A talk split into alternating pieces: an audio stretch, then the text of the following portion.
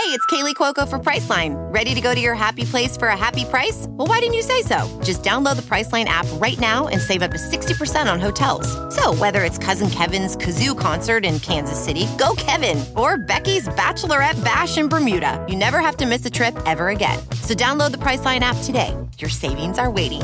Go to your happy place for a happy price. Go to your happy price, Priceline. Welcome to episode 581 with my guest, Ali Vingiano. My name is Paul Gilmartin. This is the Mental Illness Happy Hour, a place for honesty about all the bullshit bouncing around in our skulls.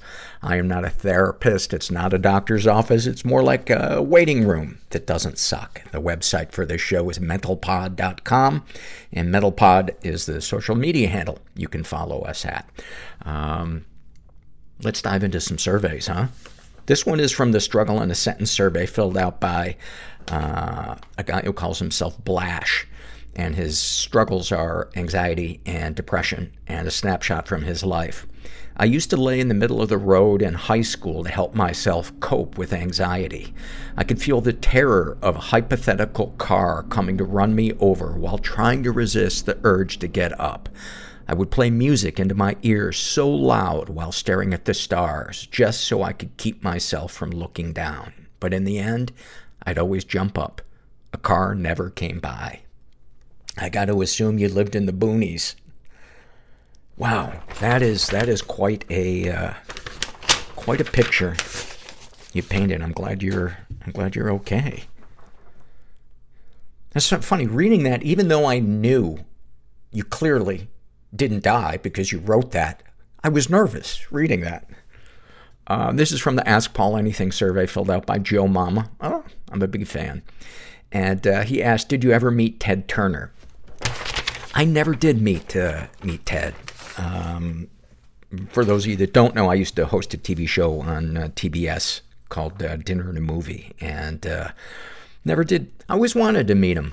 I don't know what I would have said. He probably would have asked me, uh, he probably would have ordered a drink from me, thought I was a waiter. But, um, yeah, he was definitely, uh, you know, the word maverick gets thrown around a lot. But he said something that I thought was kind of interesting about media conglomeration and the difficult, uh, how difficult it is these days with so much power in the hands of few, so few corporations. He said that a, a channel like his would never have survived in today's climate because there's, there's just such an imbalance of power.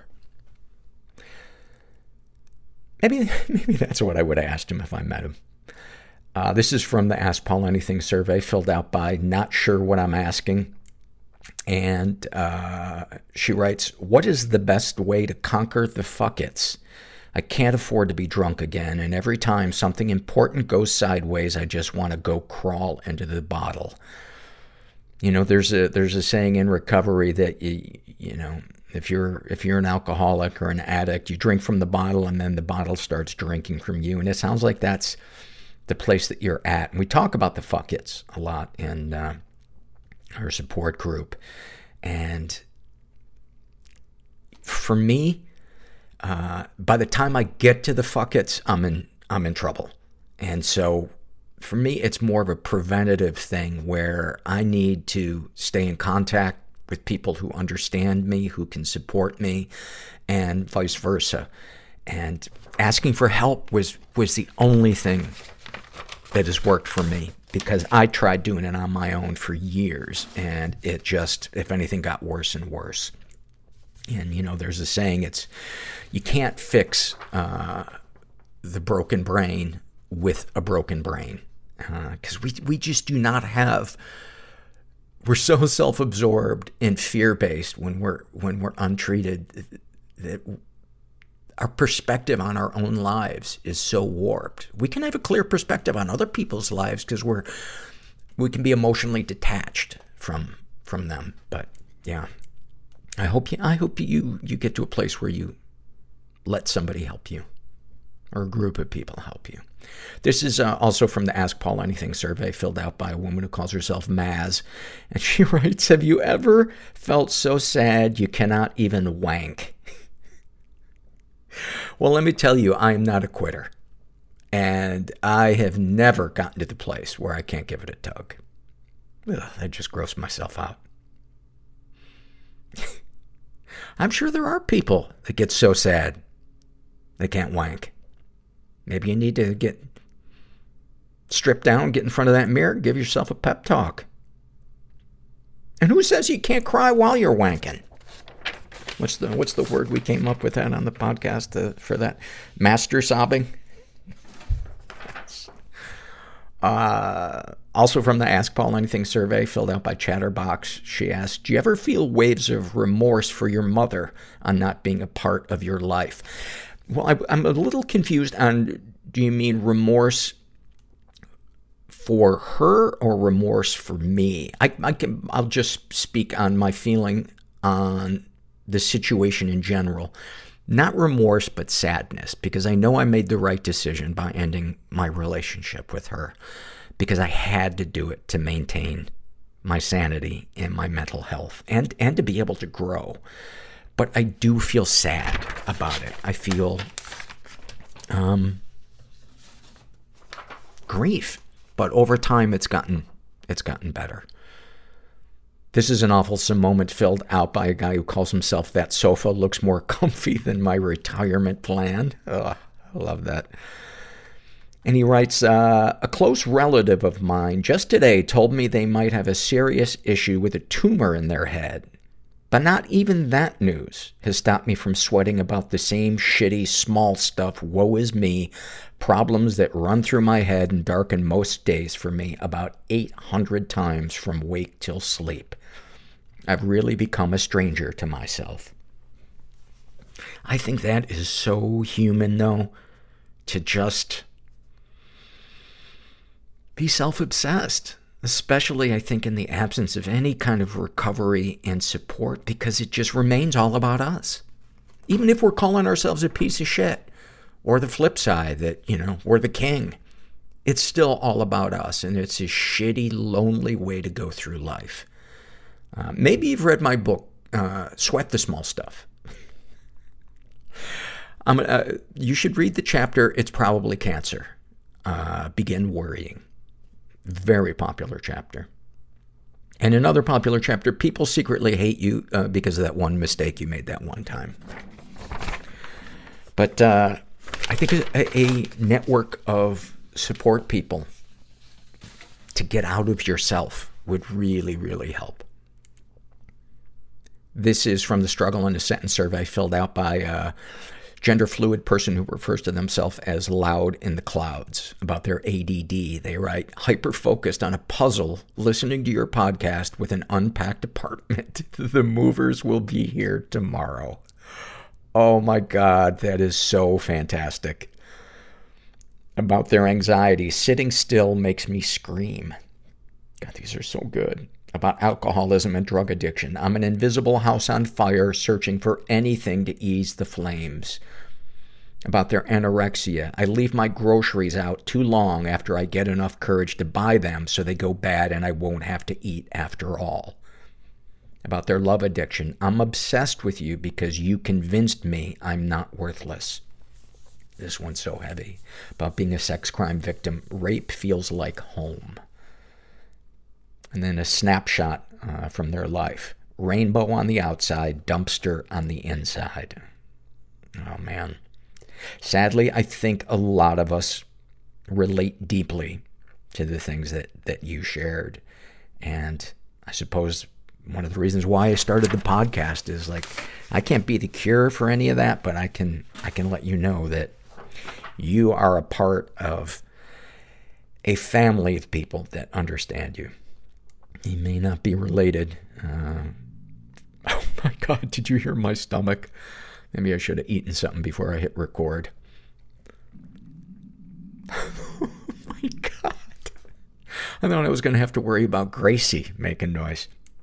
This podcast is sponsored by BetterHelp Online Therapy. I'm a big fan of them. I've been I've been doing therapy with them from the comfort of my home for many years, and uh, I have a, a, new therapist, as I've talked about many times, uh, named Heidi, who is helping me with my productivity. And I got to say, it's really working. I don't think I've been in such a creative, productive place in in years, and it feels really good. And uh, she she gave me some advice, uh, just simple kind of things to do, small goals to set, and uh, I'm very pleased. I'm very pleased. So, uh, BetterHelp is online therapy that offers video, phone, and even live chat sessions with your therapist, so you don't have to see anyone on camera if you don't want to. It's much more affordable than in-person therapy, and you can be matched with a therapist in under 48 hours. Uh, give it a try. See why over 2 million people have used BetterHelp online therapy.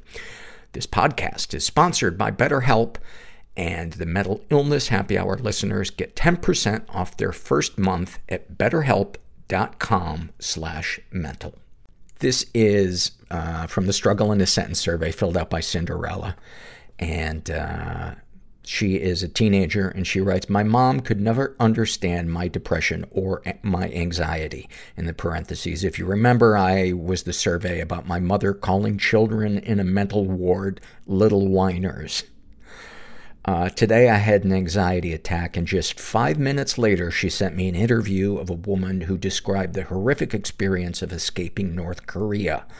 My mother sent me this podcast with her exact words being, quote, watch when you have some time for some perspective. Your fear of death is your love of life in reverse. I'm a kinky person. I didn't want to be I'm, I'm ashamed, a sexual being. deeply ashamed. You are I want to live. fucking depressed. But how? I can't do this anymore. I will be uncomfortable so you will be comfortable. Is life just a series of perpetual losses? You're not depressed. We're black. There is no real chance for intimacy We don't do that. without risking being hurt. push it all down. You can't go round it. Ireland, like, we don't do mental health talk. Through is the only path. No one is ever alone. There's somebody else out there Don't forget experiencing the same thing as you. that the places you feel most broken now You just gotta look for them. will one day be your greatest strength. And when you find them, it's a great feeling. And I'm suddenly feeling horrible about making that joke, but that's how far I will go to get a laugh because I am empty inside. Ah, you're in the right place. I'm here with Ali Vingiano. Did I pronounce that right? Pretty good, yeah. Yeah, yeah. um, who is a writer, producer, performer. Uh, when your publicist reached out to me and said she is a writer on the morning show, I was like, yes, yes, and yes. Uh, my my girlfriend and I gobble up every episode of that show. It's so fucking good. Oh, thank you. It is a wild ride. Is it? Yeah. I mean, just wa I mean, uh, oh, you mean the show? I thought you meant producing it. Oh, well, both. yeah, yeah. It is, uh, you know, this is an understatement, but it's such a timely show. And the way it deals with complicated issues with compassion and a biting sense of humor, it, it's just great. For people that don't know, it's on Apple uh, TV and it stars Jennifer Aniston, Reese Witherspoon, Steve Carell. You've made some appearances in it uh, I as well? haven't. I haven't Oh, acted okay. in morning show. Okay. Um, I don't know where I read that. I always get bad information. I want to know where you read that. Yeah. I wish. Um, and you have put videos online uh, that I assume you wrote and produced your yourself uh, that are so funny and smart. Uh, the when things don't go as planned, which has had Mm. millions of views, is so. It's about. Uh, I'm not spoiling anything, but about a woman who gets pregnant and decides to to have an abortion, and um, you you handle it with um, such a great touch. You know, uh, you you seem to be somebody who really loathes saccharin.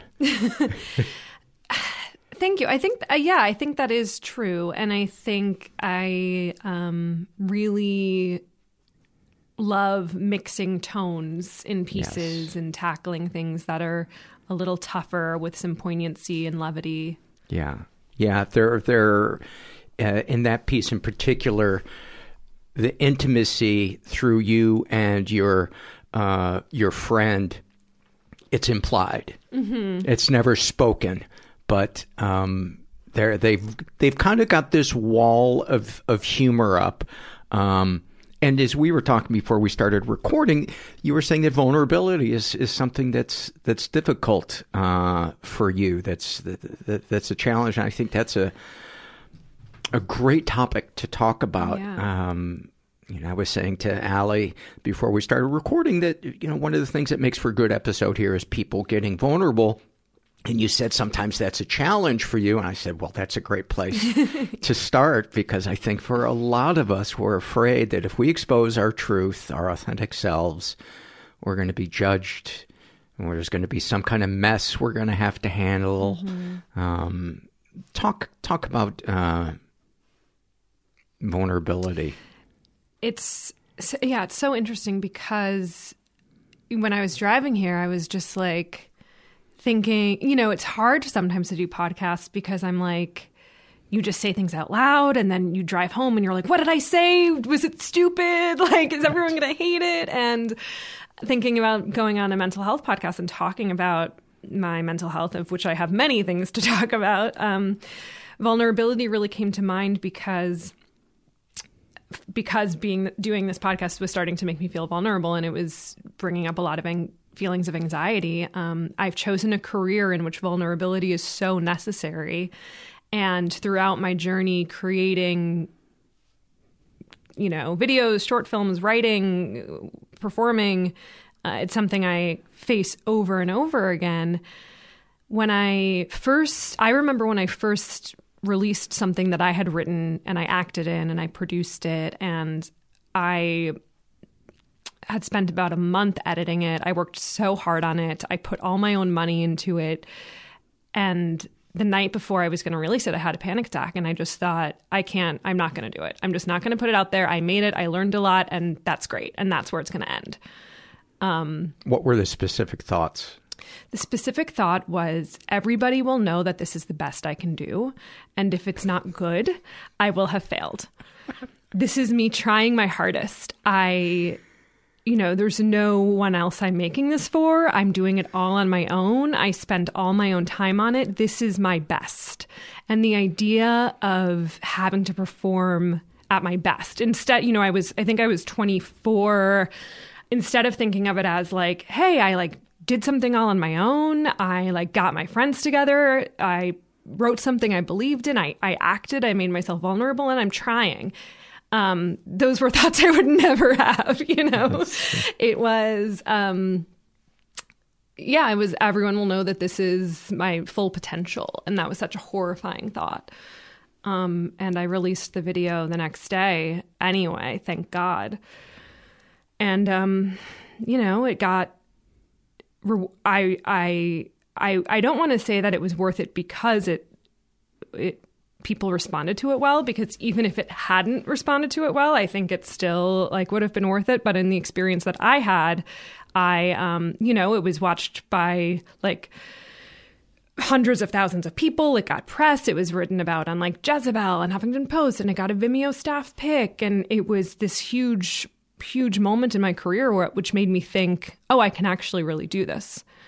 Um, but it, releasing it was the hardest thing I'd Yeah. done. And which episode was it? That was just a, it was a four minute video called X's. It's a it's a a, sh- a short film. It's it's like a short film slash a sketch about someone running into their ex and what they're really thinking is written in subtitles. Um, and I just put it on my own YouTube page and my own Vimeo page. Uh, that device, also which you use in job interview, uh, Yes. is so fucking funny. So It- that oh, I'm sorry. Yeah, no, I was just saying it's so it's so funny. So that job interview is um, that's that exists because after I made X's, Glamour reached out to me and asked me to make a web series for them. So I made four more videos for Glamour because I made that one thing on my own. You know. Yeah. So Isn't it funny how, as performers or you know creative people, there's this drive to want to be seen, and then when we get the opportunity, we're like, "Oh my god, I feel so naked. I don't, I don't want this." Yes, it is the it is the weirdest thing because I know I've wanted to be a performer since I was 4 years old. I wanted to be a screenwriter since I was in middle school. Like I know when I really connect to my true self, like I know that this is what I'm meant to do. Um, and I also, you know, Exes was was not the most. It was the first thing that made me feel vulnerable, but then I went on to make things like When Things Don't Go as Planned, and I made a short film called When I Saw Him Again that, you know, I had made the the video about abortion with my friend Brittany Ashley, and like I think making something with somebody else gives you this like support. And yes. um, when I saw him again, I you know I wrote it on my own, and it um it's about a woman who's like basically runs into or, or, sees her rapist and then ends up confronting him. And it's a 22 minute short film. I act in it and I do drama. I act in a really dramatic role, and I hadn't done that before. And um, and that is like the most vulnerable. Like that was another wow. moment when when I released it, I remember exactly where I was, and I was just thinking, "What the hell am I doing?" And then I got such an incredible response of people being like, "This is the first time I've really felt." Accurately represented in a video about this sort of content. Like, I feel like so seen and like this gives me hope that I can get closure. This gives me hope that like I can heal from this too. And, um, you know, it's so worth it. I would release, I would make myself vulnerable again. I like, I, I'm driven to do it. And, um, but I really do struggle at the same time with with the response I'm going to get and I can definitely get caught up with just the idea of how other people are perceiving me, and um, you know, it's it's very it's scary for and, sure. And what is the name of that one? That one is called When I Saw Him Again. Okay.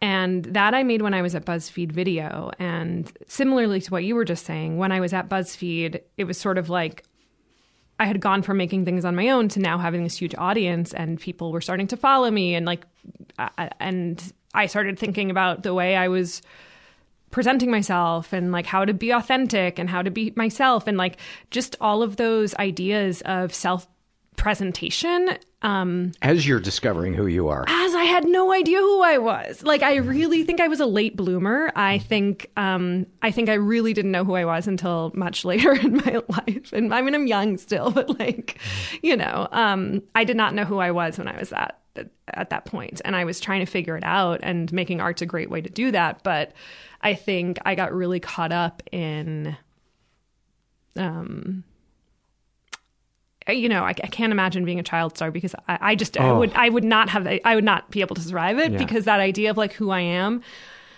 coupled with who do I want to present as or how, how do other people see me can really poison your brain really? and detract from you finding your authentic self. Yeah. What, if you're comfortable talking about what childhood was like, mm-hmm. what home life was like, kind of what your view of yourself and how you related to the world was like when you were when you were growing up? Mm-hmm. Um, like where do I start? Where do people start? uh, let's start with this. Let's start with some snapshots that you think are kind of emblematic of um, your experience uh, your emotional life as a as a kid, whether they're victories or painful memories or just things that stick in your mind for some odd reason. It's weird. It's weird how sometimes we'll we'll remember the most seemingly mundane uh, things. That's true. I, you know, I had a good childhood. I was raised north of New York City, and um, my um like there there's a lot of memories but that come to mind did like, you feel like you fit in at school so fitting in is definitely a big thing for me because i um i never really felt like i fit in growing up anywhere um it always sounds silly to bring this up now because I've had a gluten allergy. I've had celiac disease since I was like two years old. And it oh. sounds silly to like bring it up now because, especially in LA, like I can go into about anywhere, like any diner and eat a great meal. But growing up, um, you know, it took years for my parents to figure out what I was. I was sick all the time as a kid.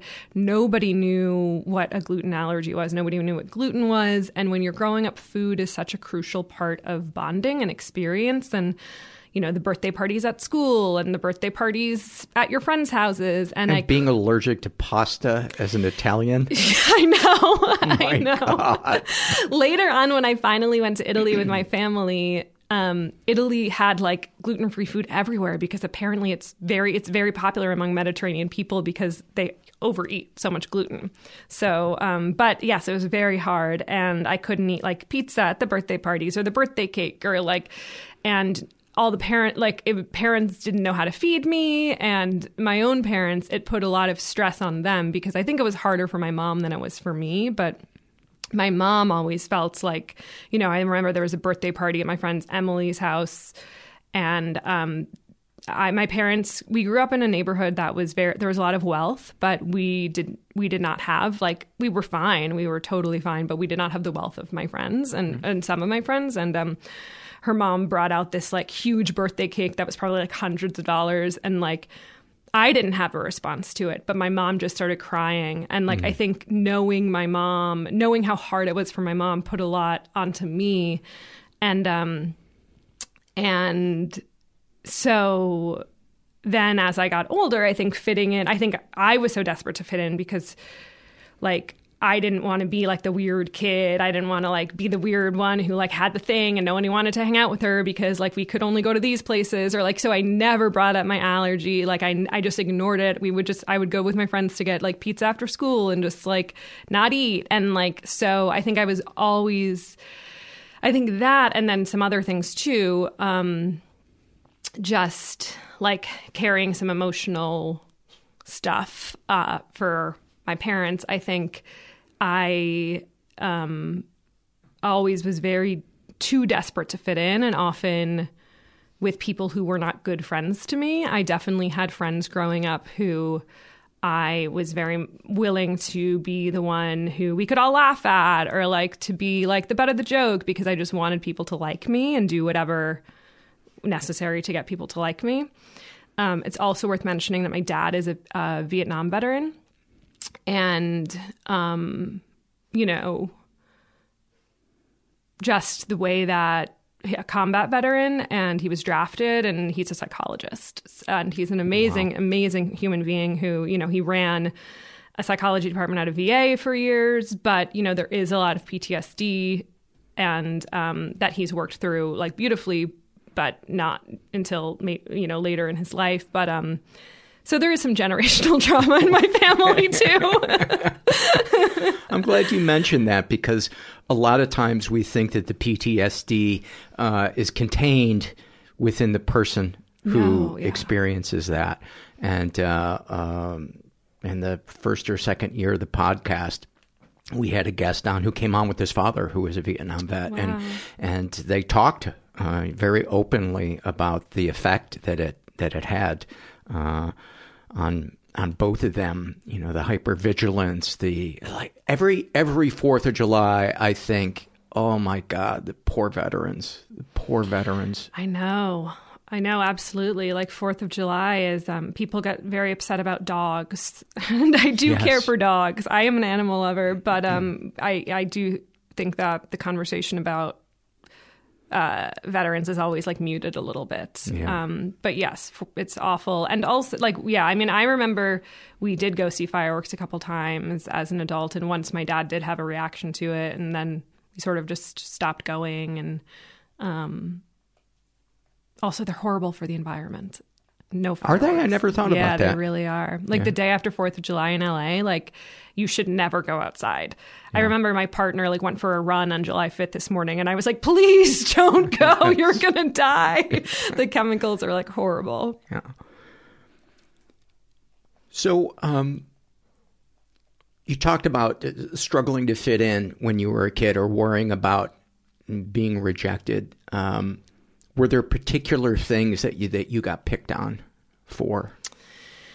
Um, I think that, like, yeah, I mean, I think like my the food stuff was definitely one of the things of just like gluten free food like was inedible at the time. Like it was not like it is now. Like so there were like definitely jokes there, and then I think to like certain things about like physical appearance stuff that you know was like when I was probably in middle school that other people that I'm sure everyone has experienced in some capacity. But um, other than that, I think it. W- I'm trying to think of like when I was older in high school. I mean, I was very like, I wasn't full on Reese Witherspoon in election, but I was very. um, my my my high school superlative was done most for the school, if that sums it up. that sums it up.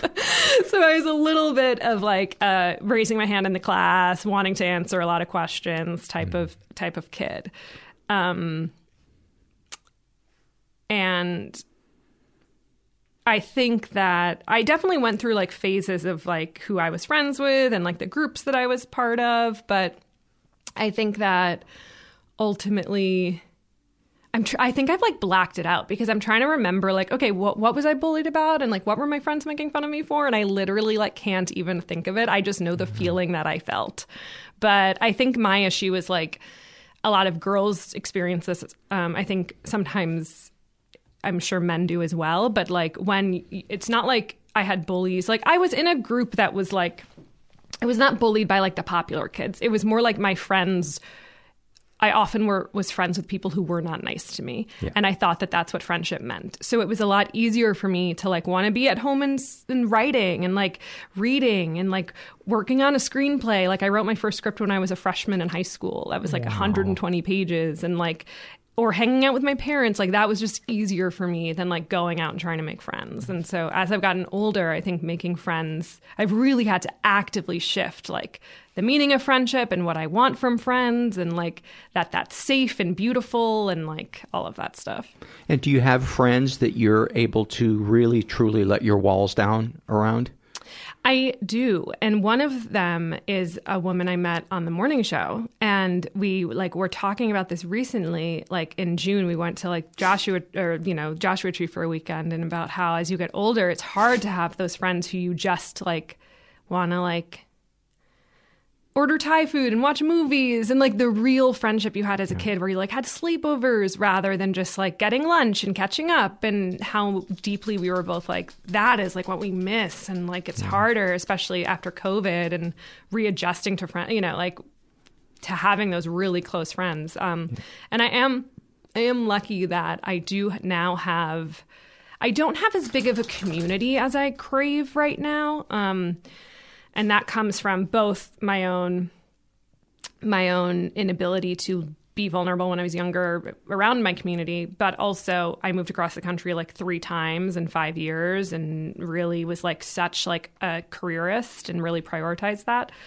Um, but I am really lucky that I have like real a few really good friends who I feel mm-hmm. like I can really um, uh, not only be vulnerable with, but like um, who know who who I can tell what I need. Are there any moments you feel uh, that that you can recall with a friend where you're like, that's a moment of of being with a friend that I want to be the bar for. Mm. Where maybe one of you helped each other or you just the walls came down or maybe you talked about something or you said something to each other? Yeah that's a good question. Um or is it just kind of a general vibe with with no, I mean, there's definitely like, you know, there's just, I'm trying to think of something like the most meaningful thing because there's definitely moments that come to mind, like, um, I have been going through a lot this year with like um, sort of dealing with a sick parent and my friends have been so crucial in that especially one friend of just reminding me that she wants to be there for me and that it's not a burden and that it's a joy and that like she would do anything for me. And like i think she's also a friend who like when I broke up with my ex boyfriend, like for the first time, like came over. That explains a lot. that explains yeah. a lot. Um, oh, and know. by the way, I want to plug uh, The End of Us. Oh, thank which is you. which is uh, a film that Ali uh, stars in. It's a, a rom com about. I only saw the trailer for it, but it looks r- really funny and really spot on about the difficulty of deciding whether or not to break up with somebody. Yeah Yeah, it's tough. Um, and thank you. It, it was so fun to make that movie. And, um, but yeah, like that was a friend who was there for me, like as soon as she found out and came over with ice cream and wine and just sat with me. So it, it is, it is really special to have friends like that. Um, It's nice too to have a friend that just comes and listens, can be comfortable in silence, doesn't try to fix you, doesn't try to change the emotion that you're having. Yeah. Oh, and I'm remembering that friend also picked me up from the airport because I was in New York. We had I broken we had broken up, and then I went to New York and then flew back, and she was like, "Hey, I'm going to pick you up." And I was like, "This is so nice of you." And she's like, "Well, I didn't want you to reach out to him and ask for a ride." like, wow, she really like, knows wow, you. you're a good friend. yeah.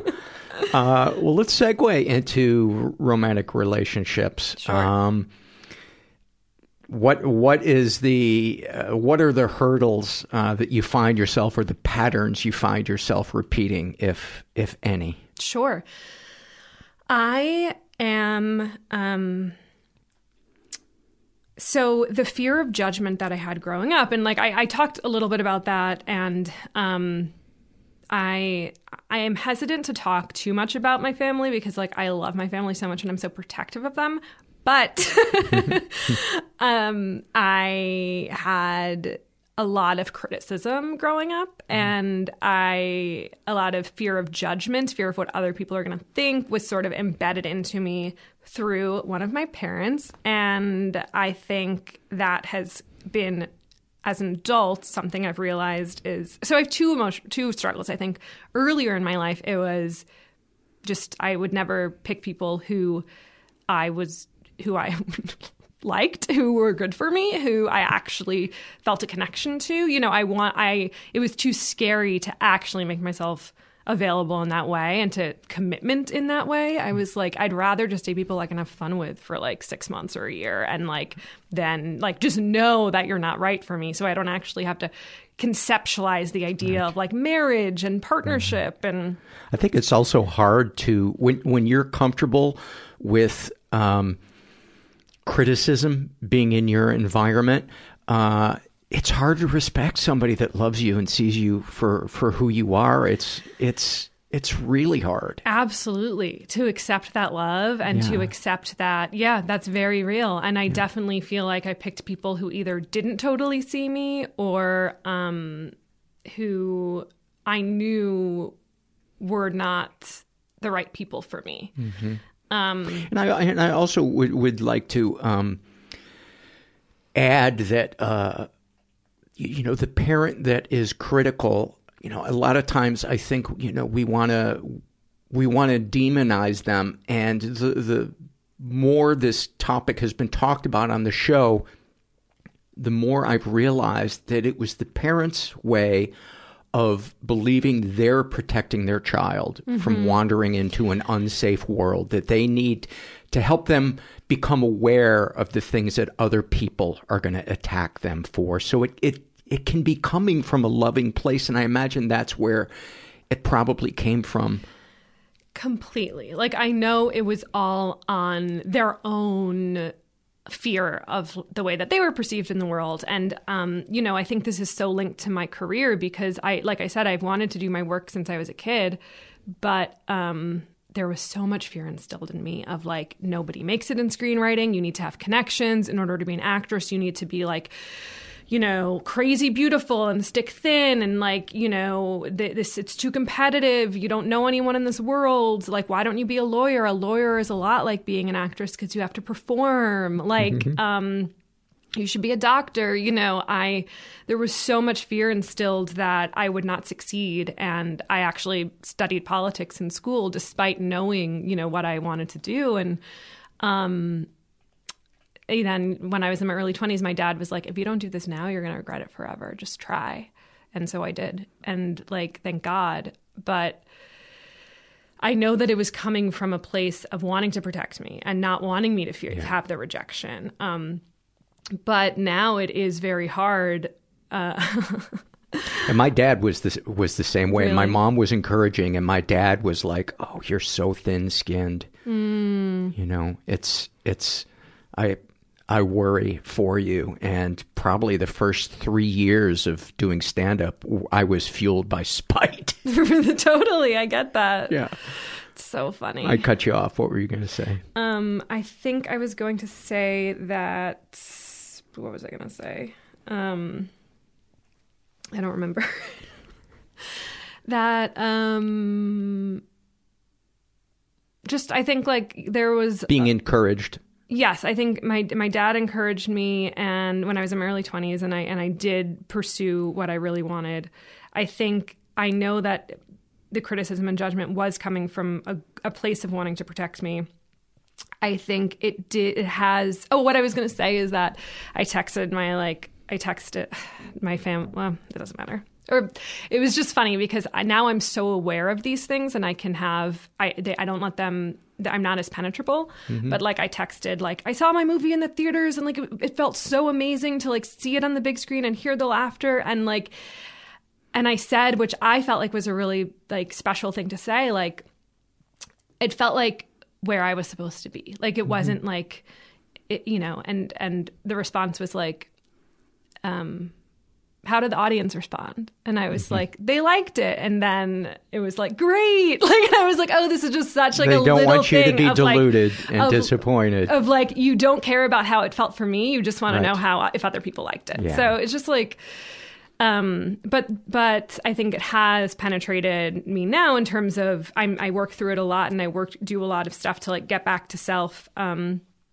but there is that st- that there I still do have that fear of like well what are other people perceiving you know and it's not debilitate it's not debilitating but uh, it exists and I think in relationships I really need to work on my own like because I'm so critical, like I can be a very critical partner and I have so much self awareness that I really try not to be, but it still like seeps out. And it's like a, it's something that I do work on where it's like, I don't want to try to change my partner. Like, I need to accept them. And like, the more I change them, the more I'm going to change myself and hurt myself and hate this and not, it's not mm-hmm. going to work out. Like, it's just all about acceptance. But it is something that, you know, I have to remind myself of. And and that's where it's so easy, I think, to fool ourselves into thinking I'm just being funny. I've got a Right. I've got a sense of humor. And you don't realize I'm just fucking chipping away at this person,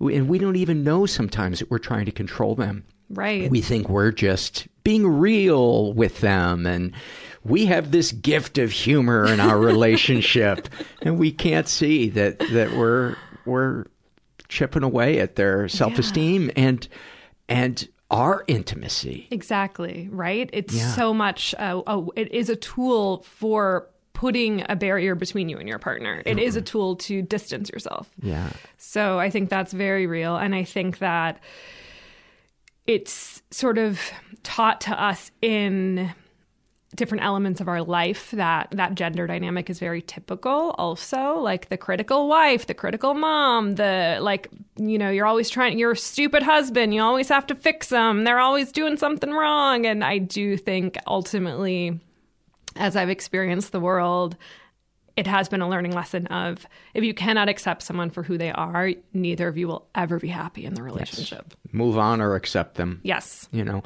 And you know, it's also difficult know knowing when when to make a stand. Mhm. When to say, you know, this is not okay and understand the difference between that and trying to change them. Right. Yes, of course. Like you still have your boundaries, you still have the things that you need in a relationship and that you want. And it's like, it can totally be a thing of like, hey, like I need more of this and I don't feel like you're giving that to me. And like, wh- when does that become you trying to change them? And it, I, I think one of the most valuable tools is, uh, you know, understanding that there's almost nothing we can't express if we can find the right way to express it with the right words and the right tone of voice at the right time. Mhm. And it's so hard. And there's it's such trial and error getting to that place. And as you kind of mentioned, expressing our needs, especially in terms of our feelings, rather than saying, hey, you're not this, you're not that, you do too much of this, you always do that, rather than saying, I, I feel really alone right now. I feel far away from you and I don't want to feel that. I want to feel closer to you. Yeah, I think that we put so much onto the fault of our partners, and so often it is that you're working through something on your own, and like the way you're perceiving them is something that needs to be the discussion. Um, I think COVID, for those who did have a partner during COVID and who mostly hung out with one person for a year or more, um, I think like I'm just like waiting. I just like I'm like, are we all massively codependent now? Because I definitely am. like I just think so much of it became like if I'm not happy, then like like it's this group thing. And like I've had to do so much work to come back to like okay, this is me. These are the things that I do for myself. Like these are my feelings. Like the you know, just like so much separating myself from my partner and um like learning that every emotion that I have is not related to the relationship. uh, that is such an important topic and so hard. Uh, I think until you're in an intimate relationship, or at least close in proximity, uh, you you don't realize what a mirror. And I think a lot of people die never realizing that their relationships are mirrors mm-hmm. for what is going on with them. It's so easy to just say, up, oh, done with this, let's move on to the next. And when it becomes uncomfortable and I, there's too many things I don't want to talk about or decisions I want to make, uh, just burn it on to the next. Yeah, and then, and then you do the same things all over again. Unless all over you're again. actually doing the internal work. Yeah. Um, have uh, support groups ever been something that you've uh, considered or tried? Does it, does it hold any allure for you? That's interesting. I've never really been to a support group. I've been to like an Al Anon meeting, um,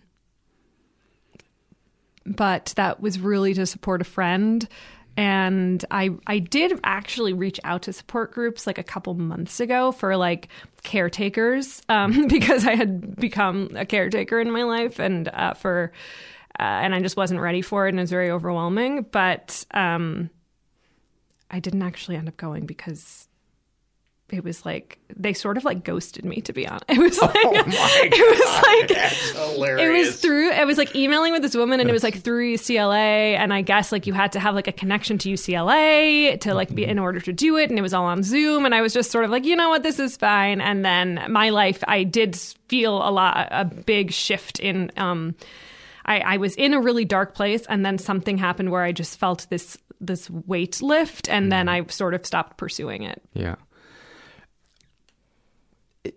you know, one I think one of the pitfalls of being in a profession where you feel like your success is tied to standing out mm-hmm.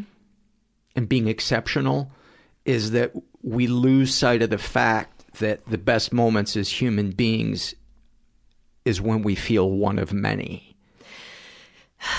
yeah. I really feel that it is true. And I do imagine that support groups are really a beautiful um, way to feel that. I had sort of an interesting. I, this is this is not directly related to your thought here, but it, it reminded mm-hmm. me of it. Um, I spent a lot of time in my 20s like rigorously pursuing success at the assumption that it would fulfill me and make me happy.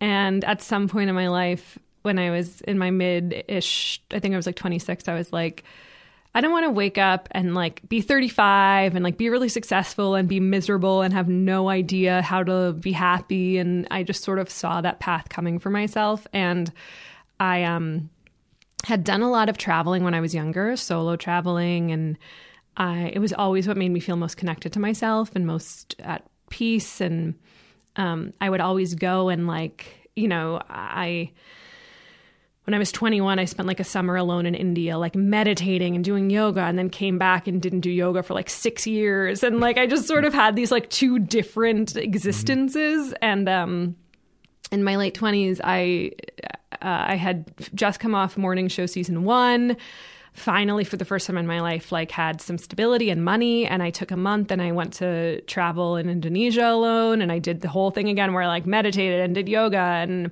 then when i came back i was like okay i need to now do integration something i've never done and I like did a yoga teacher training for six months in LA.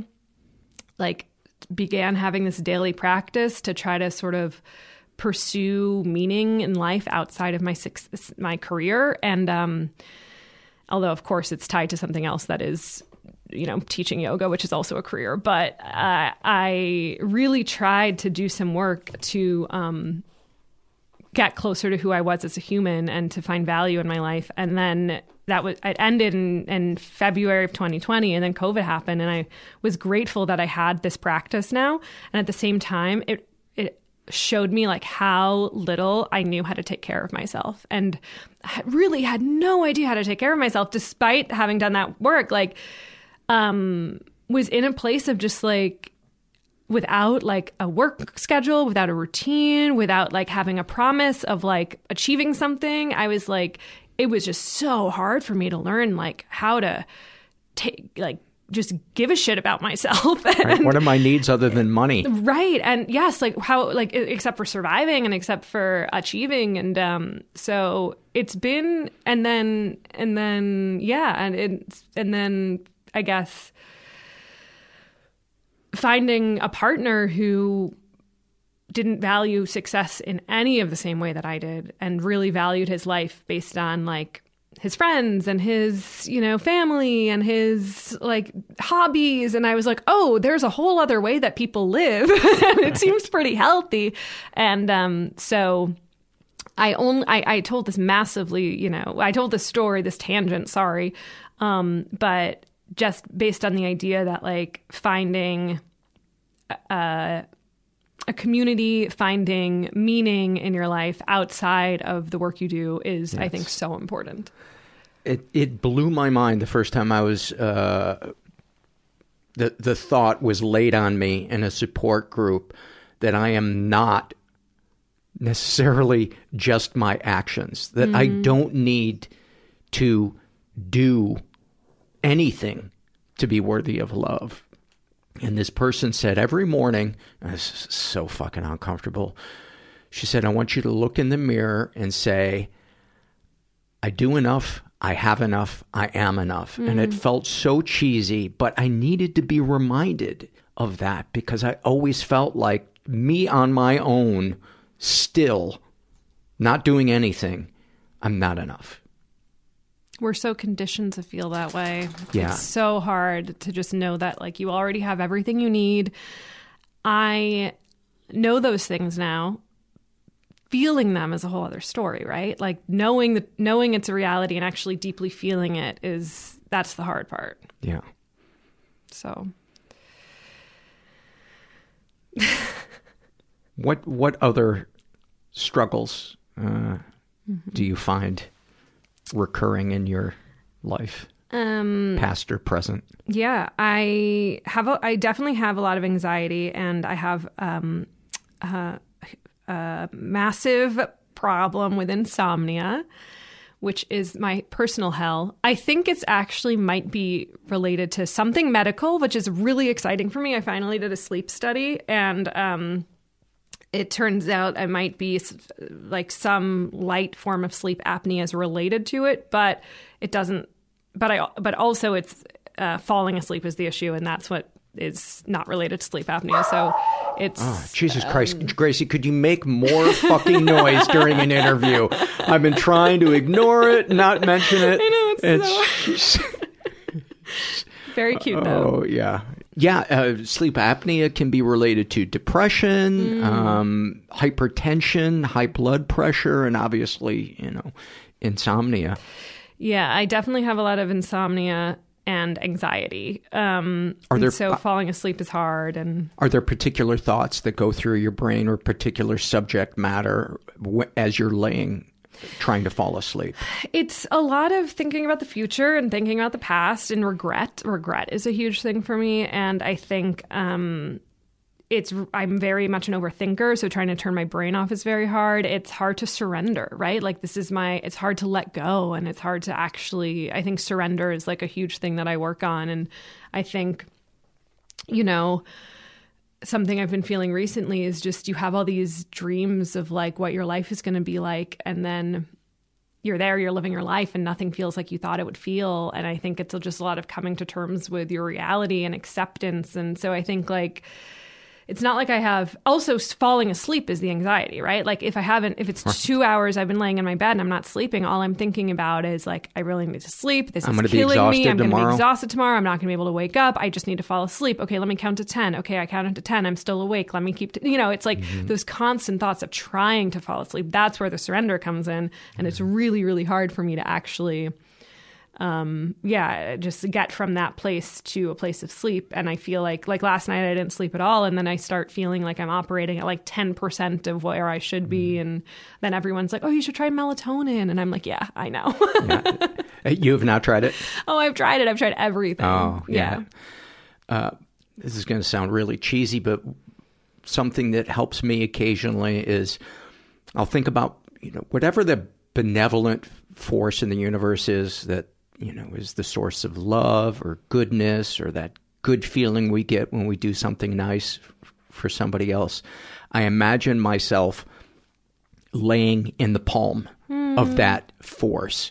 And that helps me surrender to what is, and re- it reminds me that I'm not alone in this journey through the universe, and that there is an energy out there that that I can connect to. Um, and I just I found it very comforting. And a lot of times I'll forget to do that, but um, sometimes when I remember to do that, I can I can feel the anxiety leave leave my body. that's amazing Yeah. Yeah, I feel that there are certain meditations, and I've been doing a lot of yoga nidra, which is the sleep uh, yoga for sleep, basically. Um, and those things can help me, but it's also I can do those things and then go to bed and still have insomnia, so it's sort of hit or miss for me. Um, but I, I, I am a huge proponent of visualization and meditation and yoga and um, I think my struggle is just like creating an actual daily practice for myself and a routine and maintaining like staying in that place because when I have the like I can feel really good and then all the anxiety rushes back in and you have to really remind yourself that you are not your anxiety, that this is an experience that's happening to you. This is not who you are because I start feeling like I was doing so well and now like I'm what's happening? I'm in this place again. It's like I, I feel like I have, you know, um I like failed these at two yoga. different selves. Yeah, exactly. And it's like, no, it's just that I'm experiencing this anxiety right now, and that doesn't mean that that's who I am. But coming back to who you are and separating from your anxiety, like that has been a really hard thing for me. I get massive vulnerability hangovers How do you mean? if I feel like I've shared too much or been too vulnerable, um, I or done poorly at something, I have like it's not a full panic attack, but I get a massive amount of anxiety where I'm, I, I go to the worst case scenario. And I am sort of um, catastrophize of like I have done this thing and I have ruined everything, and um, you know I'm I'm trying to I'm in the process of writing and directing, or I, I wrote and now I'm trying to direct my first feature. And. Um, which is actually sort of based or, not based on but explores the same themes is uh, derivative a little bit from the one i saw him again that short i made at buzzfeed. And i was interviewing the cast and casting it and the first interview i did ever or the first meeting i took with an actress i had felt like i had shared way too much about myself. I'm the director here. Like I'm the one in leading the meeting and I just felt like I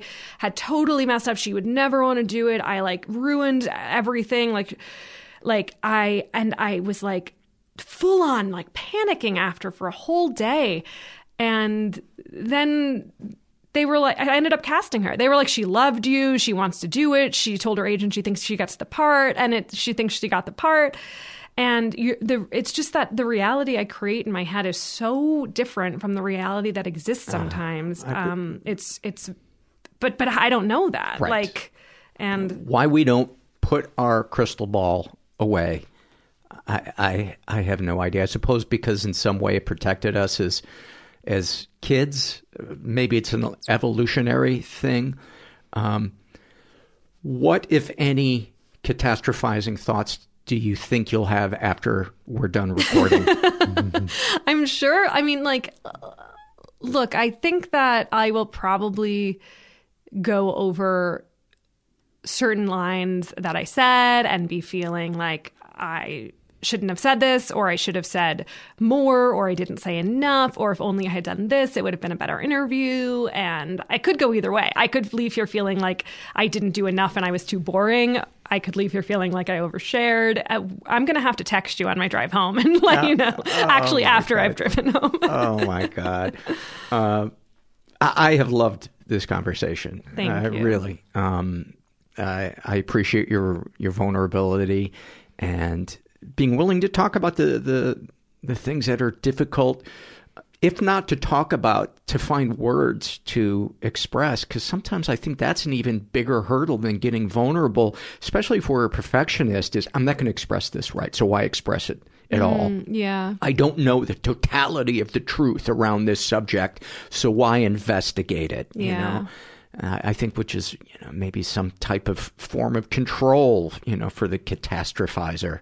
Um, I think so. And I think that um, it is about control ultimately. I think that it, what's so interesting about this, the work as a performer, a writer, director, is you are making yourself so vulnerable all the time, but it is through this protection of art where there is some separation between you actually sitting down and talking to one person versus it is a little bit easier for me to make a make a short film and put it out in the world than it is to sit down and be like, so let me tell you about what happened to me and, you know, my experience with PTSD or whatever it is. And I think like when I this feature that I'm that I'm now working on, I um it is somewhat personal to me. And so part of the pitching process to financiers is like, here's my lookbook, here's the personal connection, here's who I am. And then every time you get a rejection, it's like, cool, I just laid everything out on the table.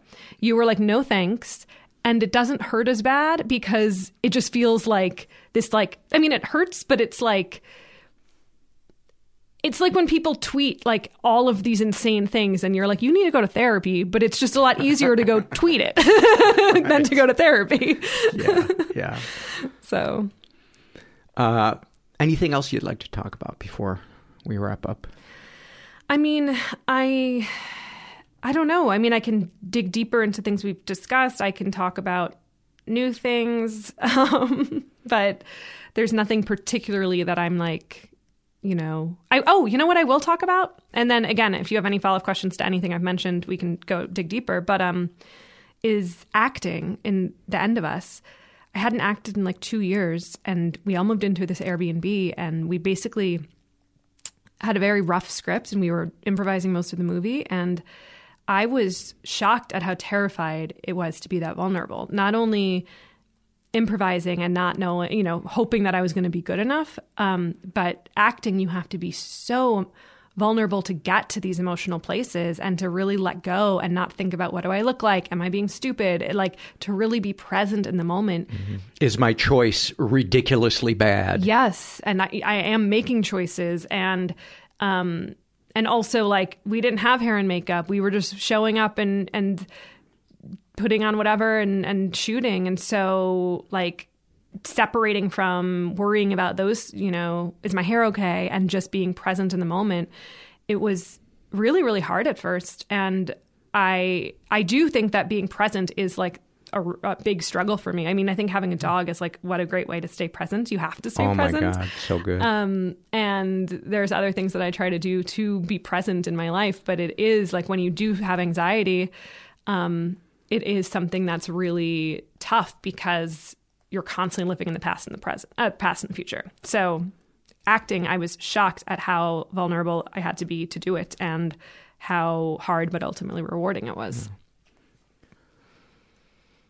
You we, we can cut this out if you would uh, like and if you don't want to talk about this topic and i've kind of debated on whether or not to bring it up but you mentioned that you had done a short about Mhm. experiencing date rape Well, yes, I did do a short about that.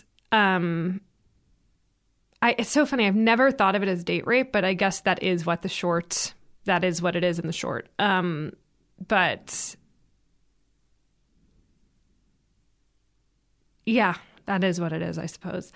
uh, yeah, I did do a short about that. you can cut these space out too. But um, yeah, I made that in 2016, and that came to me because I I really just had this idea of a woman following her rapist around and like seeing his day and seeing what he was doing and what his life was and um, that's just this image that came to me and from that i wrote this short film i had experienced in assault gray area i wouldn't call it a date rape because i was not dating this person and I, we weren't on a date and i had met him that night and um, it was just a sort of crazy, like just like bad, like at the time because I was now we have language for this.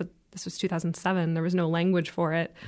Um, it was just like, oh, a bad experience. That was creepy. That was scary. Oh, he sucks. Like, you know, it wasn't really something that I had the language for. Then, um, when I was in India, when I was 21, I had a physical assault that was no, the opposite of a gray area. Literally hiking, someone attacked me, attempted rape. I, I escaped. I had like pepper spray and like I um, ran down this mountain for an hour and a half. And good lord, it was horrifying. Um, having that experience sort of made me realize I had never processed my other experience. It was sort of this because I had a lot of PTSD from that experience. Like I was really afraid to walk home alone at night after I got back to college. I didn't really I told my parents about it, I told some friends about it, but like I hadn't processed it. I like went to see a therapist at the counseling session and Are you I, talking about the first ex- No, uh, the India. second? Okay. Yeah. Um yeah, I went to see a therapist and I was like, I'm having a hard time adjusting back from my trip. And she was like, Oh, that's normal. And then I just like never jet lag. yeah. And I was like, okay, I don't think I can do this.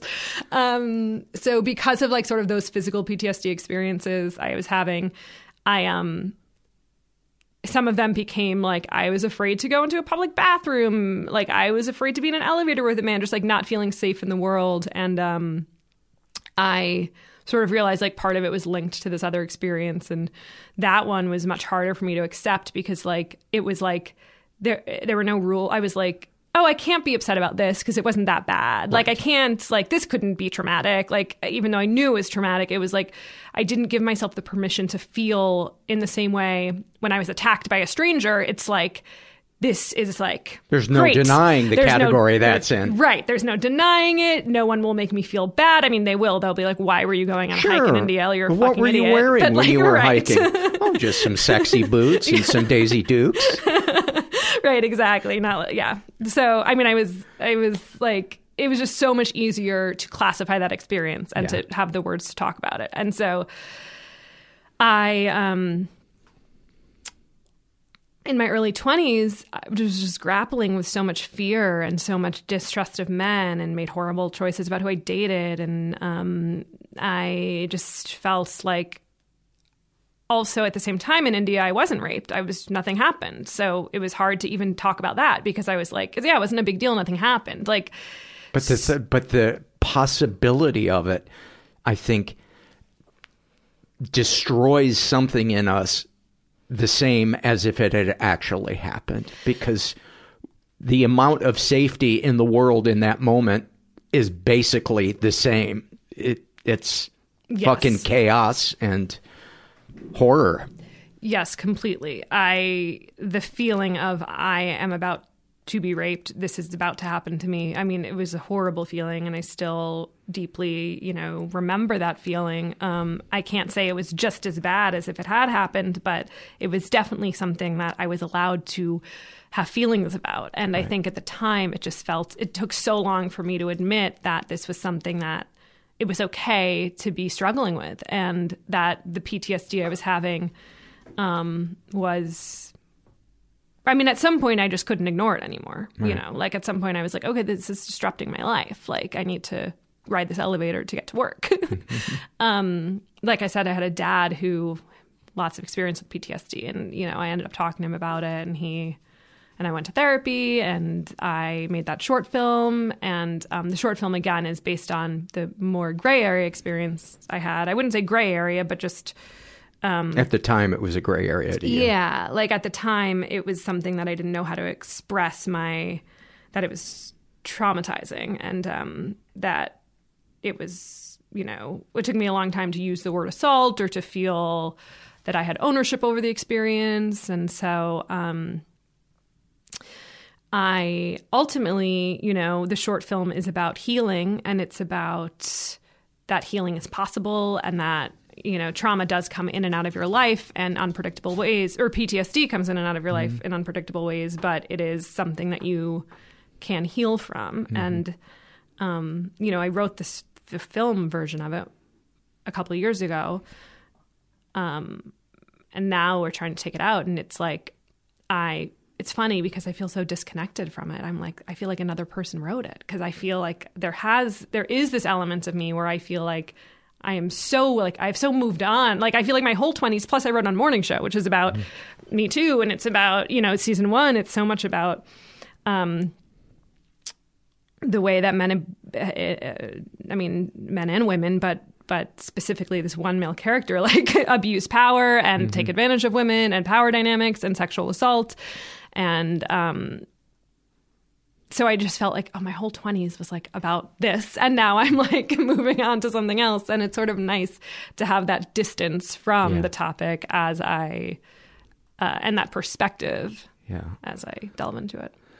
You know, one of the things that I think is so important for somebody who's experienced something, especially if it's in a gray area, uh, is reminding ourselves that it's not about whether you would win a court case. Right. But rather, what am I feeling? Mm-hmm. You know? Absolutely. Like trying to distance yourself from how are other people going to perceive this and do I have the right to feel this way when so many worse things have happened to other people? Mm-hmm. And if you can try to quiet those and just sit with how does this feel for me? How did this make me feel violated? How does that impact my view on the world? How, you know, like why, how is this hurtful to me? And just sort of allowing yourself to feel that way. And, um, and how can I be a good friend to myself? How, can, mm-hmm. how, how would I treat my best friend? If they yeah. had gone through this and then do that yeah. for ourselves, which is so fucking hard. I know that you interviewed Chanel Miller, um, mm-hmm. who I loved her interview and I love her book. And in her book, she has a line where, you know, um, she, her, the, the, the, man who assaulted her, uh, you know, there wasn't like, um, it was like a digital penetration and he, it wasn't like, and, and there's this line about how he doesn't get to not be called a rapist just because he ran out of time. And I thought that that was such a good, powerful way for her to like take ownership over her experience, where it's like, I'm going to use the word rapist because what he did to me, although it's not what we consider rape in a typical sense of like penetration, it was a complete violation. It was, it, it was, it was a rape. And he would have done worse things if he wasn't stopped by two other people. So right. I think that like having to um, get you, you do get to categorize your own emotional response to things, and uh, it doesn't matter if you're going to win a court case or not. What matters is that you process mm-hmm. your trauma and that you process. Also, we all have so much different, tra- like it's not nothing is isolated as an experience, right? Like the way that I experienced the things that happened to me are based on my childhood. They're based on the trauma that already maybe I had or specific things that, that are scary to me. Um, your every view of your self worth, exactly your view. autonomy over your body, uh-huh. excuses you make for gender or society right. or whatever. Yeah, like for me, like saying no was like a thing I had never learned because it's like I'm a people pleaser. My job is to make other people happy. My job mm-hmm. is to say yes. My job is to, you know, like those are things that so many young women learn when they're so young. And so, like, understanding and then you blame yourself so much because you're like if only i was stronger if only mm-hmm. i could stand up for myself and it's like i think it's a big process of learning that like at the time there was no other choice that could be made because I was a kid and I did not know how to make other choices. And I think I wish for all women who experience, you know, things like this to have that self-compassion. If you could go back in time and talk to yourself the day after mm. or even during, mm-hmm. what, if anything, would you say to yourself and how, how do you think you would have reacted to hearing that? It's okay if nothing comes to mind, but mm-hmm. um, I think the best thing I could have heard is that there was no other reality except for this one. You know that like there there there I think the best thing that I could have heard the day after was that this didn't happen because I made a bad choice. I think so much of that sitting in if only I'd done this, if only I'd done that. What you learn in those moments is not to trust yourself, and you learn that you have bad judgments. And I think that really then impacts so much of your life of feeling like you, or at least for me, I think it really did, of feeling this, this that because I put myself in a situation where this happened, I can't trust my own choices. And so decision making became very hard. Trusting that I had um, good judgment became hard. Um, and so I think I would tell myself that I, that it wasn't, see, it's so interesting because it's like, I wanted to say it wasn't something specifically because of it wasn't that something that I did that that created the situation. At the same time, I do feel like certain people are more vulnerable to things because of their personality. Hmm. So which is a separate subject exactly from that person being a rapist. Exactly. Yes, yes, Right. yes, yes, yes. 100%. Yeah. Yeah. And how do you think you would have reacted hearing future you say that? I mean,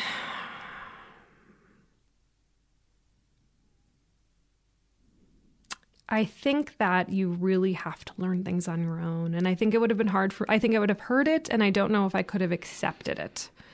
Um, but I think it would have been nice to to feel that and to feel the compassion and to feel that it you know isn't something that's wrong with me that that is the reason that caused this to happen um, And even that you're not able to take it in Right. and give weight to it right now. Right. You know, the the the shame it just morphs from one thing to the the other. The shame that this happened to me, to the shame that I'm experiencing these sy- symptoms, to the shame that um, you know I can't find the right way to express it, or I'm not healing correctly, or it's taking me too long, or I'm being a a baby or a drama queen, or I'm you know on and on and on and Mhm. on. And I think people who've never experienced violation don't understand that it, 5% of it is the memory of the event itself, and 95% of it is the ripples. That is so real. I mean, it's so true that like I remember going back home and reading my journal from after it happened and sort of sitting with the memory of that I had just written and feeling like wow, I, never think about this stuff. I never think about the actual things that happened. I'm always thinking about the way I felt after for all of these different reasons. Um, they're so, I mean, it, it, it carries so much weight and it's so powerful. And I think that, like, the the trauma really lies in the processing almost more than the actual trauma. That's where the heavy lifting is. Yeah. Yeah. Well, Ali, I've really enjoyed uh, talking to you, and um, The name of Ali's movie is The End of Us, and there's tons of her stuff on uh, YouTube. I imagine Vimeo as well. Yes, I have a Vimeo, um, and then uh, YouTube. Um, uh, it's just Ali Vingiano, I think, and then um, I'm trying to think of like that's probably where the best collection of my work is on my YouTube and my website alivingiano.com has the shorts we discussed today. Um, And your social media handles? my Instagram is the real Ali Vingiano. So tired of the fake Ali I know. Vingianos. I, I'm really trying to get the Ali Vingiano account, um, but I I it's a whole story basically. I'm locked out of it. It's account that I created when I was like 20. And you forgot your and I don't have the email or the I, I can't access it again. So it's like I need to change my name to something, but I don't know what it is yet. Um, and yeah, it's so. It was really nice talking to you today. I always think like I don't want to talk about like uh, like the assault PTSD stuff, and you know, a big fear of trying to make this movie and this topic is like I'm gonna have to talk so much about it, and then I have to remind myself like, well, the movie is talking about it, and then you can talk. You can then say whatever else you want, and um, I. It was nice to talk today and not feel as scared as I assumed I would good. be. So it took I'm some glad. fear away from me. Yeah. Thanks for coming in. Thank you for having me. I really enjoyed talking to her. Uh, we'll put links to any of her stuff uh, under the show notes for the podcast. Let's dive into some surveys. There's no way I'm going to get through all of these. I always bite off more than I can I can chew. Uh, this is from the Shame and Secret survey. This is filled out by a woman who calls herself R. She identifies as straight. She's in her 20s and was raised, uh, she says, in a slightly dysfunctional environment, was the victim of sexual abuse and never reported it. Uh, she, but she doesn't specify. She's been emotionally abused and uh, she's not sure if she's been physically abused. She writes, Paul, I'm starting to realize I probably experienced a lot of emotional abandonment from my parents and that it has affected me a lot. I don't know why I pronounce that so. I over read that like uh, I was a first grader uh, at a spelling bee. My parents are nice people, kind and often generous, but they check out and ignore reality completely. They don't have the emotional resilience to deal with anything, and often I am the one to check on check up on how they are and to do the emotional labor. By the way, if you've never read the book Running on Empty um, by uh, one of our guests, uh, Jonice Webb, check it out. It's about emotional abandonment and it's so good. And I don't know if I've ever recommended a book on the podcast that people have um, reacted to um, positively as much as, as that one. Um, if I have to deal with anything hard like being stalked, they totally check out. And if I'm honest with them about it, they just go into shame about themselves and I have to take care of them. As an adult, I'm trying to mitigate this, but it's hard because I'm being stalked by someone who severely abused me in the past and they have totally checked out as parents and human beings. I lost my jobs because of PTSD and my mom just gave me a hard time again about not working. I feel like no one will take me seriously because my parents are so nice and my friends are often jealous of my parents and how nice they are. If I want my parents to take something like me uh, being and feeling unsafe seriously, all I have to do, I, oh, I have to do all the work there. And when I am honest, they can't handle it and do whatever mental gymnastics they can to check out. I thought I had reached a good middle ground with my mom until she brought up me not working like we had never talked about it. I'm trying so hard with my parents, and it feels like they are my adult children I've had since I was a baby. I never feel like I can be vulnerable around them. If I have a romantic relationship, I can't tell them because I feel like I can't be honest that there's a part of me that wants and needs to feel loved. I am leaving really soon for South America, and after that, I'm not going back. So I won't be around my parents anymore, and I think that's for the best. I have experienced sexual abuse and other forms of abuse, not at the hands of my parents, and I can't help but feel so much more pain when other people, especially my parents, don't care. It's like I only exist for them, like I'm a character in their movie and they are the main characters. I feel so much shame about this because it feels like being honest, because it feels like being honest with how bad my parents make me feel is me being ungrateful. But honestly, being around them and emotionally taking care of them makes me feel so worthless. The fact that they can't recognize how unsafe I feel makes me feel like they aren't my real parents. I think so many people, sadly, relate really deeply to what you just wrote. And there's that extra hurdle of not being able to point to any particular, you know, stereotypical dramatic moment that other people have so we can say this is where it all got fucked up. And I get you. I get you. Any positive experiences with abusers? Yes, my parents are also very kind at times, and I know they try their best They give me a lot of financial support, but also it feels like they see that as a replacement for actually being a parent and as an excuse too. Darkest thoughts. I don't know. This one time I had a former friend kind of leave me for dead. That has to be the first time I've heard that phrase, kind of leave me for dead. So I have, I'm, and I'm sorry that I'm laughing. I'm not laughing at you. I'm l- laughing with you. So I have a lot of anger come up about him and think about spitting in his face a lot. I don't know if I feel shame about that though, to be honest. Darkest secrets.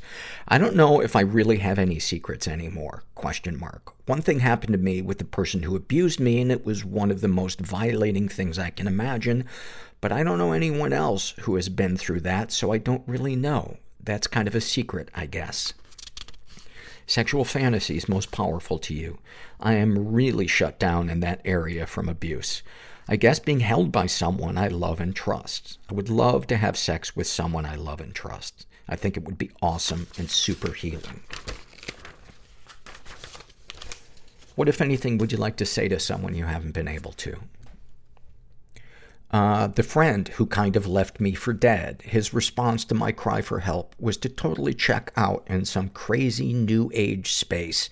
And he said I should just focus on the light and nothing bad will happen. And if something bad does happen, it's because I was focusing on fear and not the light. I am not friends with him anymore. But if I saw him again, I think I would just say, the light is the truth, no matter how painful it is. I heard a native man say that once when talking about facing colonialism. It guided me through a lot of my own life and also in doing work as a white person in acknowledging my place in oppression. What, if anything, do you wish for? I wish for love. I wish for a boyfriend or whatever who I can trust to hug me. That's what I truly wish for. Also, I wish to be in nature forever. I'm going to live in the mountains. Even if I'm technically homeless, I'm going to do it. Uh, she's shared some of these things with her friends. And how do you feel after writing them down? I feel sad. I can't wait to leave. Well, I, I just want to applaud you on making that decision to save your mental health and stop being around people that, um, just keep opening that wound, whether they're intentionally doing it or not. That is, that is where self-love begins. Listening to your gut. Yeah. Anything you'd like to share with someone who shares your thoughts or experiences?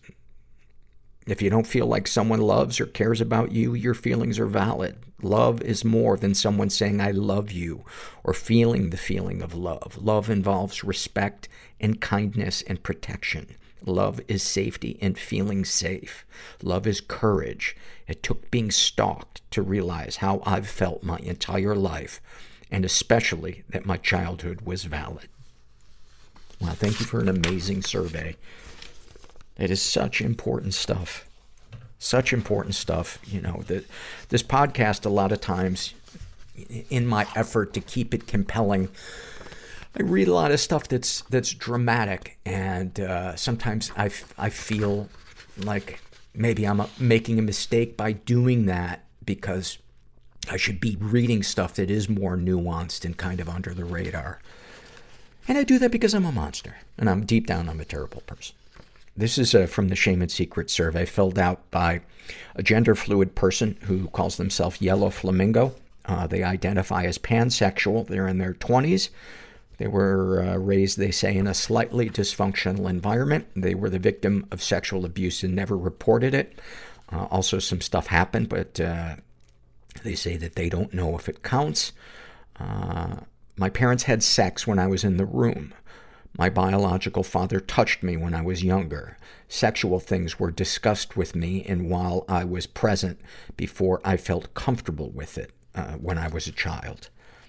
Uh, they've been physically and emotionally abused. I was hit as a child and hit with a wooden spoon. Why is the spoon always wooden?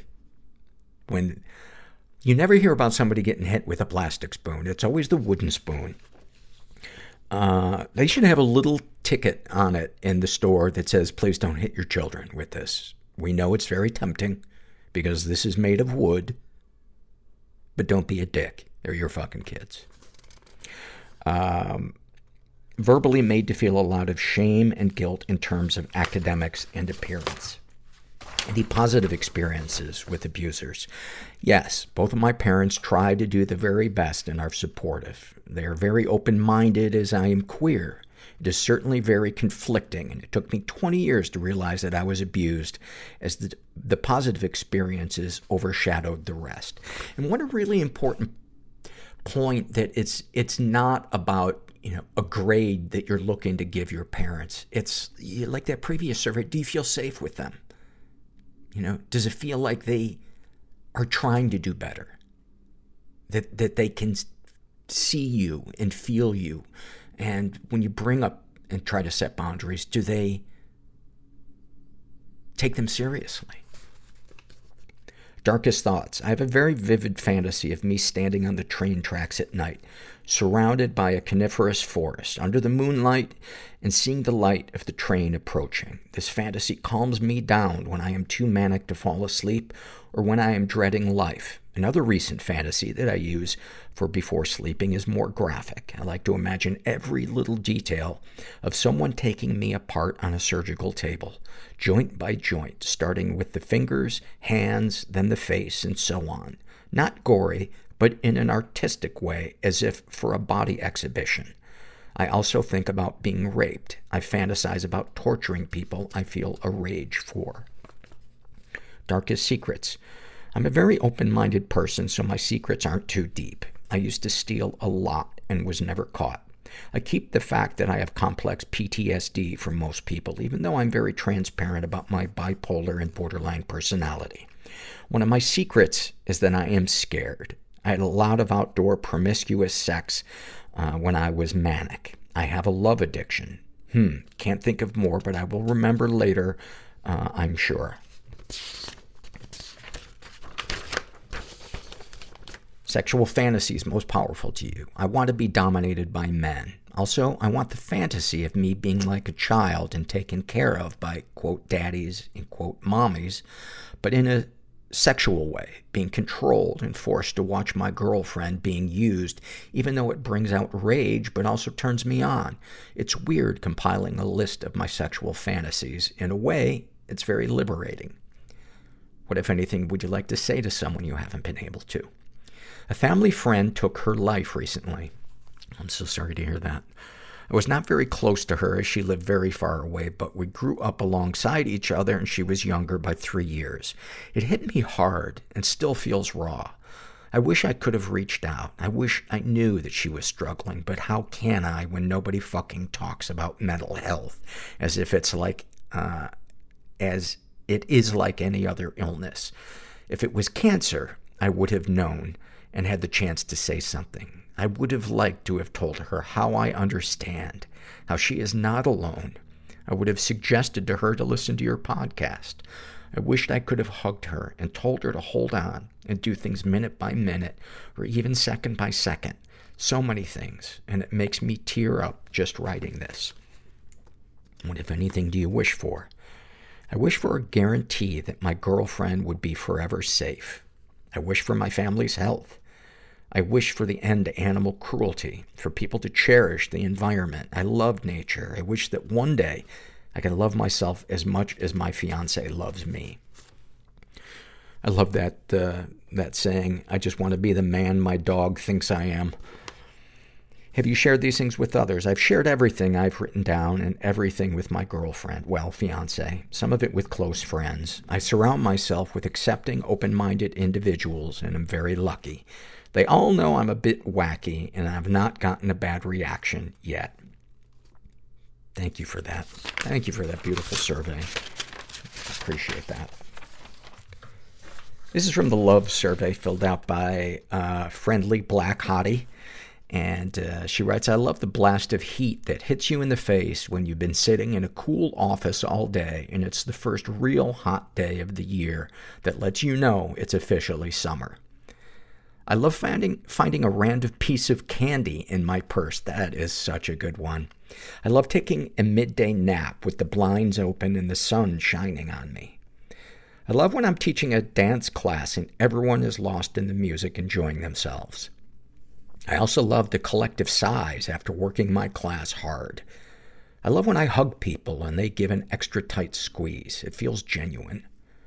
I love getting, giving random strangers compliments and seeing their face light up with happiness or gratitude. I love that one. I love seasoning a pot of food without measuring perfectly on the first try. Those are great. Love those. Thank you for those. This is a shame and secret survey filled out by a guy who calls himself Kyle. He identifies as straight. He's in his 30s, was raised in a slightly dysfunctional environment, was the victim of sexual, uh, uh, so, ever been the victim of sexual abuse? Some stuff happened, but I don't know if it counts. He writes, I can't really remember it. It seems very blocked out. Maybe I made it up, but I remember my doctor asking my mother to leave the room, and I can remember him touching me near my penis and it feeling good. But that was it. That's all I can recollect. Uh, never been physically abused, never been emotionally abused, and then he writes, I mean, my one girlfriend was really hard on me, but no, she's also super sweet and a loving person, so sometimes you just gotta take people's advice, I think. I think it depends on the tone. You know, it's hard to, sometimes I think you gotta parse out what somebody is saying from the tone that they're, that they're using. Cause some people are well-meaning, but they were, you know, maybe raised in environments where uh, everything was delivered with hostility or aggression, and they don't realize how they're coming across. Darkest thoughts. I have a fantasy of rape. Darkest secrets. I've cheated on every girlfriend I've ever had, the last three with escorts. I am so ashamed because I loved each one of these women deeply. Sexual fantasies most powerful to you. I like the idea of knowing a woman is going to or has an obligation to have sex with me. It makes me feel sad and ineffective that I use women. What, if anything, would you like to say to someone you haven't been able to? I'd like to tell someone, anyone, about this feeling and compulsion. I do not want to be the kind of man that cheats, and yet time and time again, I do. What, if anything, do you wish for? I wish for forgiveness from my most recent ex for the cheating. I wish that I could uh, know with certainty that this is the last time I cheat. Have you shared these things with others? Yes, but never to the full extent of telling them about the escorts. It's too shameful. I've told almost everyone I know about my cheating, but not to the extent. I just sort of had to put myself in a point of no return. How do you feel after writing these things down? Sad. I've let someone down I cared deeply for and wanted to build a life with. Uh, anything you'd like to share with someone who shares your thoughts or experiences? Um, I love you. I am sorry. I am working on being a better man. Thank you for sharing that. I think it, it, it would be really great if you found a support group to to get some camaraderie and, and some support. And um, I know with my issues, it has definitely helped me feel less alone and, and helped me heal and, and grow.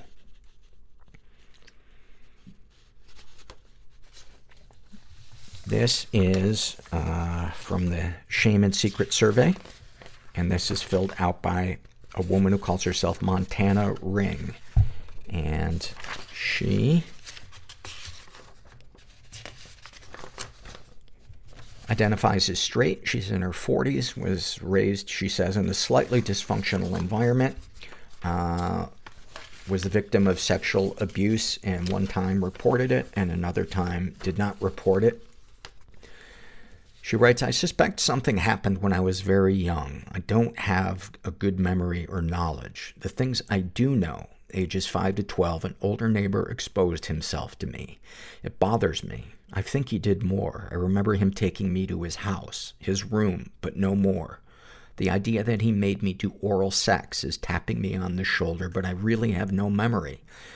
Age 13 to 18, uh, I started having, he started having sex with me. I met my best f- friend through him. He took her virginity at 12 and was messing with both of us at the same time. We were both friends of his sister. I feel that he should have paid for this. I think my parents were aware and did not protect me. Maybe my parents were just grateful that their toady daughter had a boyfriend. After the 18 year old went away, no clue where or why, this 12 year old best girlfriend and I often drank with adult men in their 20s and had sex with them. She and I talked about running away to Chicago to be hookers. Why not get paid for it? That was my career goal at 13. That guy really messed us up. I was a gifted child, but have always undershot and underperformed. Teenage drinking and promiscuity. I just blame myself for all the sexual things that transpired. Having sex was the only attention I got, so I let it happen and laughed it off. I was just one of the guys who needed love or stupid girl stuff. Married at 19, divorced at 25. A year of drinking and promiscuity. Married again at 26. He forced me to do sexual things I didn't enjoy, but I did them for him. He was extremely abusive. Divorced at 41. I still don't know how I feel.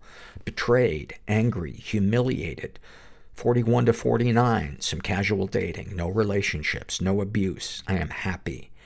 Age 49 on, sexually assaulted by a trusted coworker outside of work and sexually harassed by him at work. I am enraged, humiliated, and shamed, but angry. I reported it to the police and HR. My company still makes me work with him, and I was becoming depressed, so I recently gave two weeks' notice. I'm scared, but it will be okay in the end.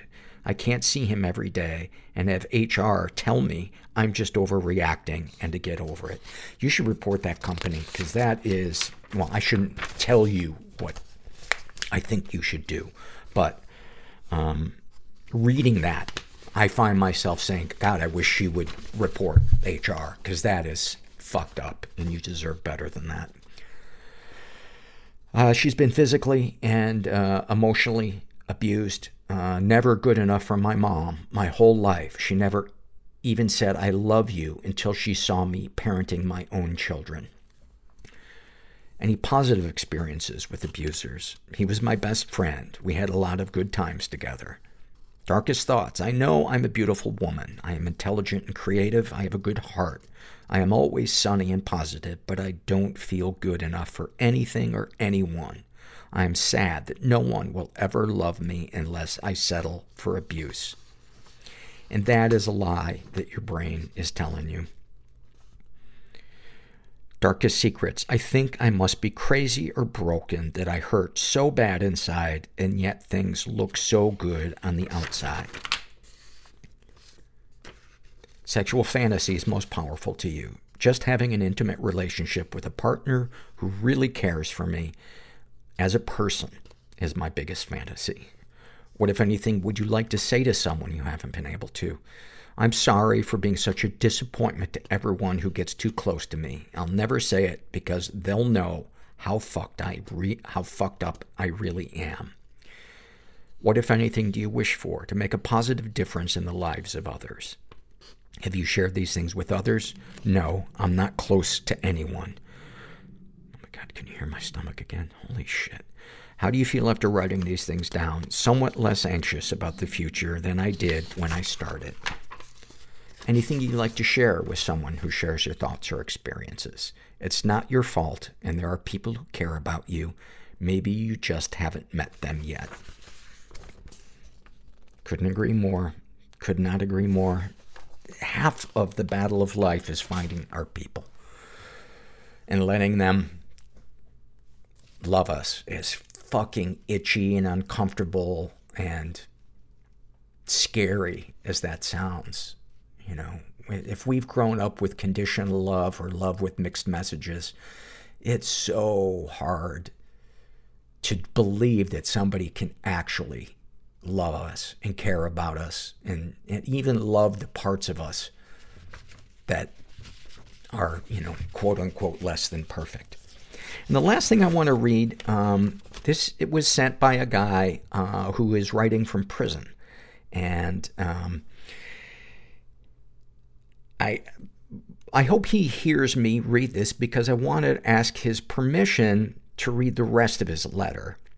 But it's it's he shares a lot of personal stuff, and I want to get his okay um, before I read the rest of that. But I'm sure he's okay with me reading the loves that that he listed.